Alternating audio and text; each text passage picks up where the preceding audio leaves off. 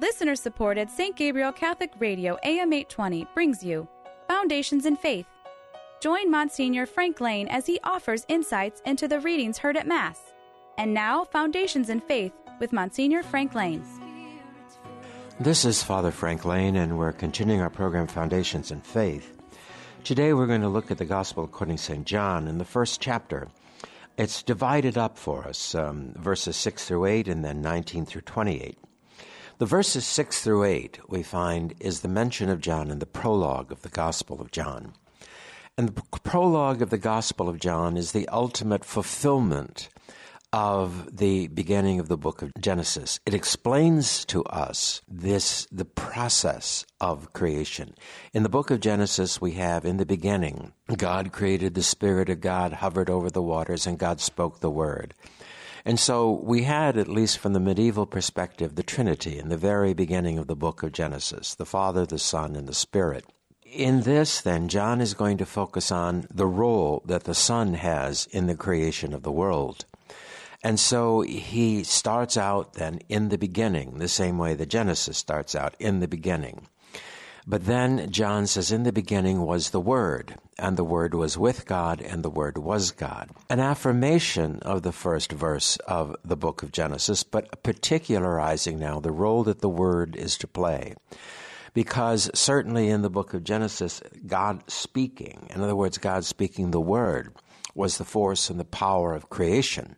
So too in John's gospel is he going to identify that word now as Jesus Christ, as the Son. And he is going to affirm the fact that all things were made through him and nothing has, without him, nothing has been made. But then he comes to the sixth verse and he said, A man came sent by God and his name was John. He came as a witness, as a witness to speak for the light. And so, what was the first, what was the very first word that uh, God spoke in the book of Genesis in the creation of the universe, it was, let there be light. And in that also, it's the one thing that God does not make. He does not create. He speaks the word, and then the word that he speaks is the light. So that now what John is doing in this gospel is he is arranging for us an identity of the Christ, an identity for the Word. He is the one through whom all things come to be. He is with God. He is God. He is the one through whom all things come to be, and He is the light. And then John comes as a witness to the light so that everyone might believe through him. He was not the light, only a witness to speak for the light. And so it's it's interesting here too because there is a vast background in uh, the story of Catholic thought throughout the millennia concerning the reality of the relationship between God and light. We find that uh, that theme comes through. We, we find it in the pillar of fire. We find it in the theophanies of the Old Testament. We find it coming out of the darkness into the light, that Egypt is the darkness, the promised land is the light, and so forth. And then also here, um, not only in Genesis, but in the prologue of John, the light becomes a very, very central reality in the revelation of Jesus Christ and in the work of Jesus Christ. For it is in the light that Jesus is known. And he even says later on, what you've heard in the darkness, to speak in the light. And so that there is this consistent theme that the Word is the light, and, uh, and that it is through the Word, and therefore through the light, that all things that are come to be in order for humanity not just to have something appear to them um, out of the recesses of their own minds. And we know, for instance, that in the community of Qumran, in the Essene community, that the teacher of righteousness and the teacher of light are something that that they have extracted from their intense study of the prophets. And so they now we have every right to expect, as the prophets have always been the messengers of God, that now the final prophet is the final messenger of the fullness of God, the God as light, God as word, God as the one through whom all things have come to be. John the Evangelist clings to this identity of John the Baptist, for there is in the prophetic tradition an expectation as well that a prophet will precede the Messiah. For many, it was thought that Elijah would return, and we'll see in this gospel that, that some people are asking, Are you the Elijah?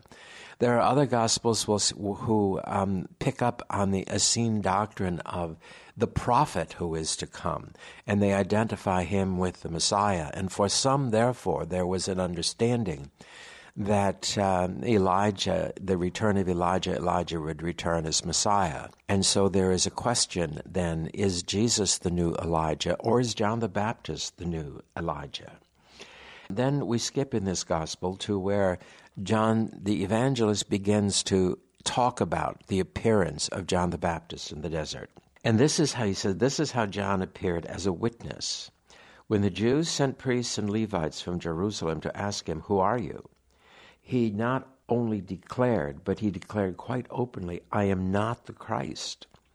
Well, then, are you Elijah? I am not, he said. Are you the prophet? And he answered, No. So they said to him, Who are you? We must take back an answer to those who sent us.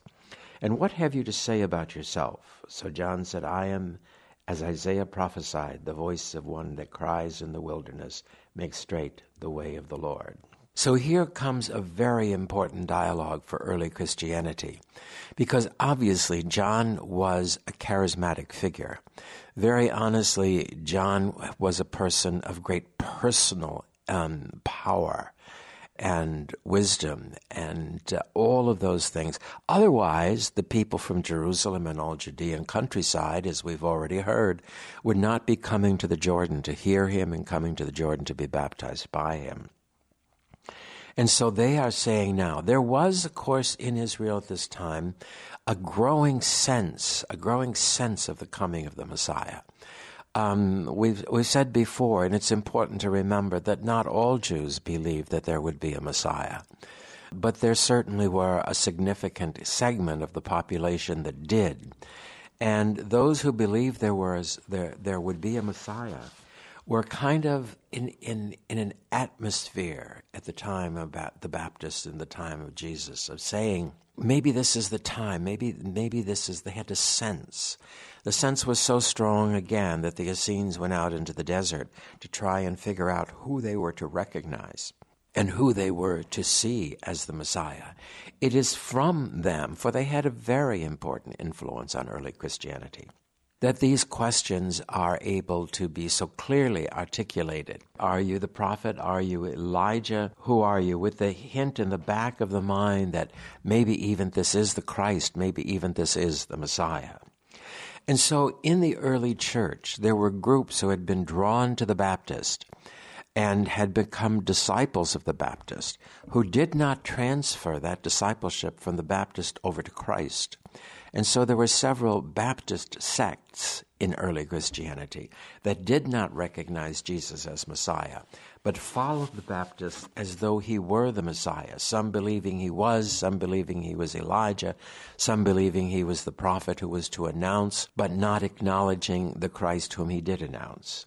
And so it's important in John's gospel, and this is important about John's gospel also, is that it was written long after the other gospels, probably close to the end of the hundreds and very close to the to the end then of the, the first century.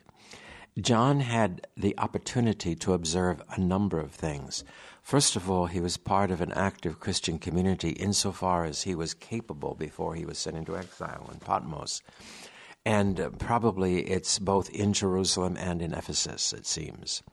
And so he doesn't have to explain the, the Last Supper. He doesn't ex- have to explain the history of the institution of the Eucharist because it's a common practice in the community in which he's, he's living. And they have already heard the story of its, of its uh, origin from Matthew, Mark, and Luke, and also in the letters of St. Paul. That's why we don't find the institution narratives in John's Gospel.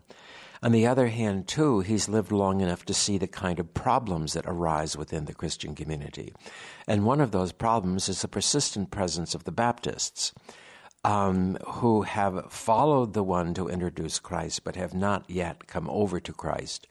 And they became, in a sense, kind of counter witnesses to the messiahship of Christ because they tended to invest that belief in the Baptist himself.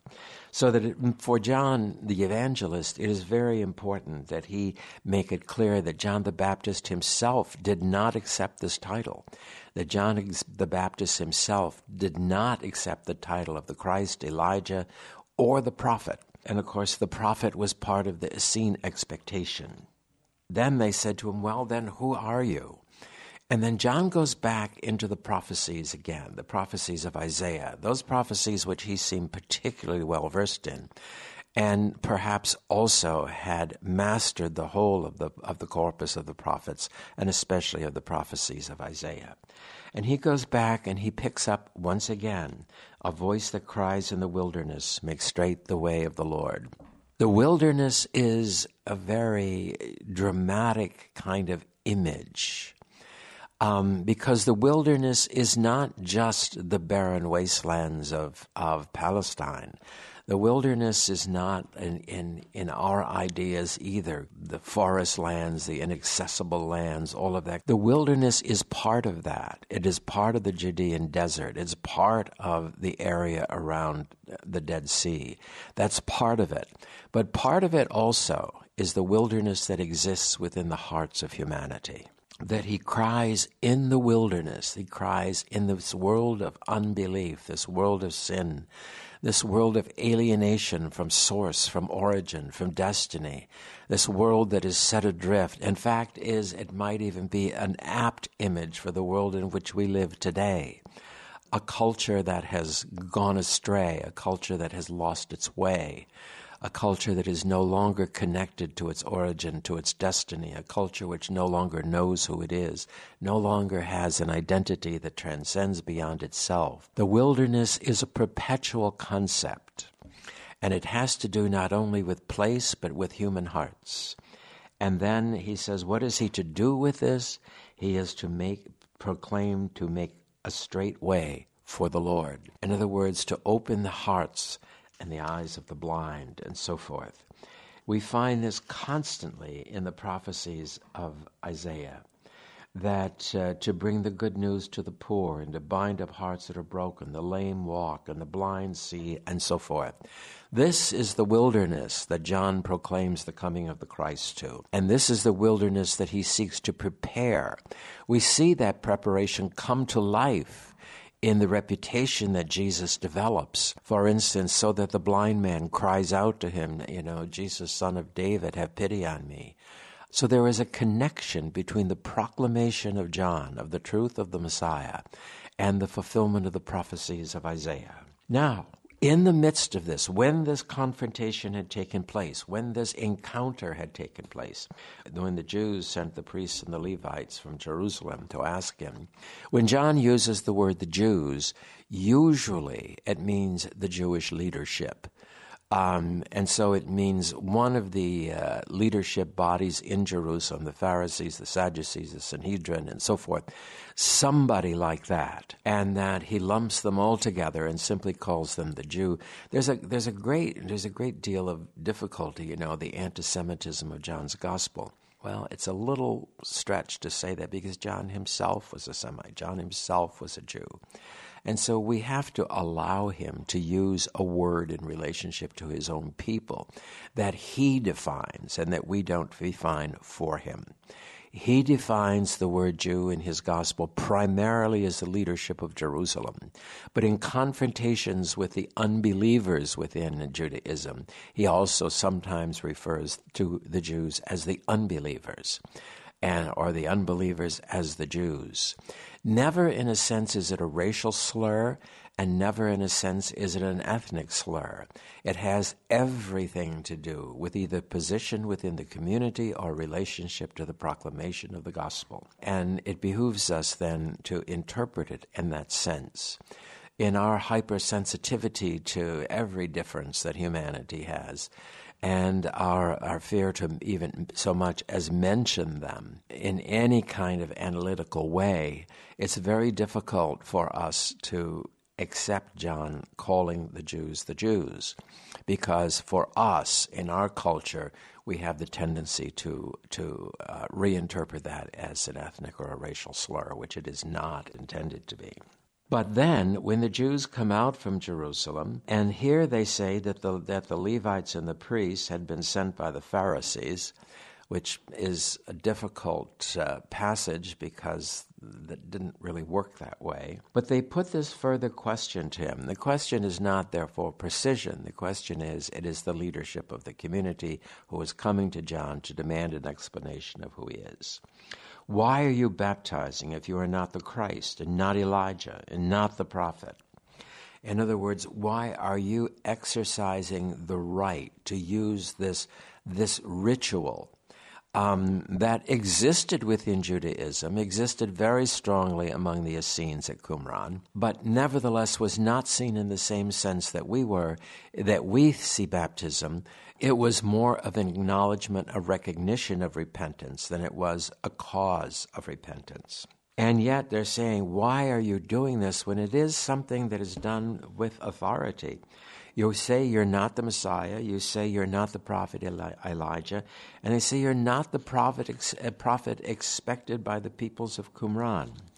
And John replied, I baptize with water, but there stands among you unknown to you the one who is coming after me, and I am not fit to undo his sandal strap. And so, what John, now this is in the Gospel of John the Evangelist, this is the Baptist making very, very clear who he is not and yet who he is. If we distill this and we look at this, then what we do is we find the Baptist acknowledging the fact that he is the last prophet, that he is the one now who is to introduce the new covenant, the Messiah, the new age for humanity. And yet it becomes very clear that the people to whom he is initially sent, at least the leadership of the people whom he initi- to whom he was initially sent, who had the benefit of all of the knowledge of Scripture and of the prophets, failed to recognize him. And John is therefore accusing them of ill will, in a sense, because you have all the tools, you have all the equipment, and yet he is unknown to you. You do not recognize him. And this takes us back again, too, to some very, very important lessons about the coming of the Messiah. And those lessons are who did recognize him? Who were the ones, therefore, who followed him? Almost to a person. They were the ones both who knew the scriptures, knew the prophets, and also had lived accordingly to the law that, as they could say with St. Joseph, for instance, he was a just man. They lived according to the law and they read the scriptures and they believed the word of God. They were therefore interiorly predisposed to recognize the Messiah when he came. Those who used the law and those who used the scriptures for their own purpose and their own ends, which is kind of what the, the, the heinous crime that the Pharisees and Sadducees and, and the leadership of the Jewish people, the ones that John calls the Jews, that they were the ones who, having had every possibility to do so, they failed to recognize him because their life was not in accord with the revelation of God for us, that becomes incredibly important. That we have dwelling among us the real presence of the living God. We read in the newspapers, well, 70% of Catholics don't believe in the real presence. I don't know if that's true or not true. I certainly do know that at certain local levels that's true. But what does that say to us? That says to us that there is a significant number of our own people among us in our own society, our own culture, who, having all the benefits of the Pharisees and the Sadducees and the Levites and the scribes and all of those people, the information that they need, nevertheless in their hearts fail to recognize what it is telling them. And this, I think, is extremely important for us to grapple with in our own personal lives. Each of us must ask ourselves what is the deficit in my life of living the Christian life? And to what am I blinded by my indifference or by my dissent from recognizing and seeing clearly among us the presence of the living God? This uh, this is something that we have to that we have to deal with all the time in the scriptures. We have a sense, and, and we do a, a lot of it in, in reflecting upon the scriptures, a lot of the historical foundation, a lot of the historical background of the stories and so forth. The danger of that is to anchor it permanently in the distant past. When in fact the gospel is not only anchored in the distant past. It is not anchored permanently in the distant past. For it is a living proclamation. And the Word of God is not just the printed Word. The Word of God is the person of Jesus Christ. And the person of Jesus Christ is as alive and present with us in this very moment as ever he was in ancient Israel. And so the narrative, the proclamation, the good news, the kerygma, the gospel is something that is alive and well. It is not evolving in so that it can conform with the curious stages of development that human societies go through, but it is a constant presence to us a constant presence guiding us through these the vagaries of cultural evolution and anchoring us in the person of Jesus Christ in the midst of the trials and the uncertainties of every age, of every time, of every place. So that we cannot allow ourselves only to say that we are only believing Christians if, in fact, we can quote the scriptures, the words of God. No. We are believing Christians if we acknowledge the existing presence of the living Christ among us, if we know that in sacrament and word in church, that He has traveled with us in His incarnation throughout the history of the story of His people. And that this is why it is so significant and so important that due respect be paid to the reserved presence of the living Christ within our temples, our churches, and that we come to acknowledge and to accept that it is Jesus Christ incarnate who resides in our temples, in our tabernacles, and Jesus Christ incarnate who comes and enters into our own hearts, our own souls, our own daily lives and remains therefore a living presence within us and not a relic of the past. This was one of the great issues that they struggled with. For instance, um, the in in uh, in the Reformation traditions, we see it very strongly. For instance, in the philosophy of Soren Kierkegaard, and uh, how he grapples with the fact: how can we speak or hear Jesus Christ when in fact he has been dead for thousands of years. And so he says, while we can't, it is a leap of absurdity to believe that we can. The Catholic response to that, articulated beautifully by Romano Guardini, was Yes, I have heard the voice of Jesus.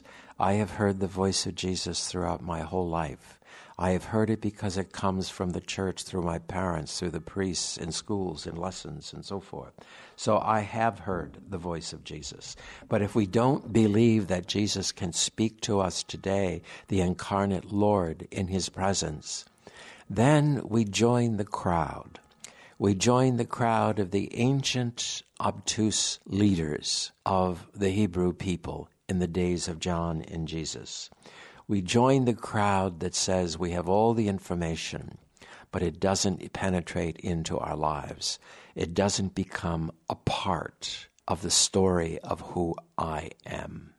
It becomes something we control, we own, we manage, we manipulate, but it is not a part of who I am. And this is one of the constant struggles in Catholicism, a fascinating struggle.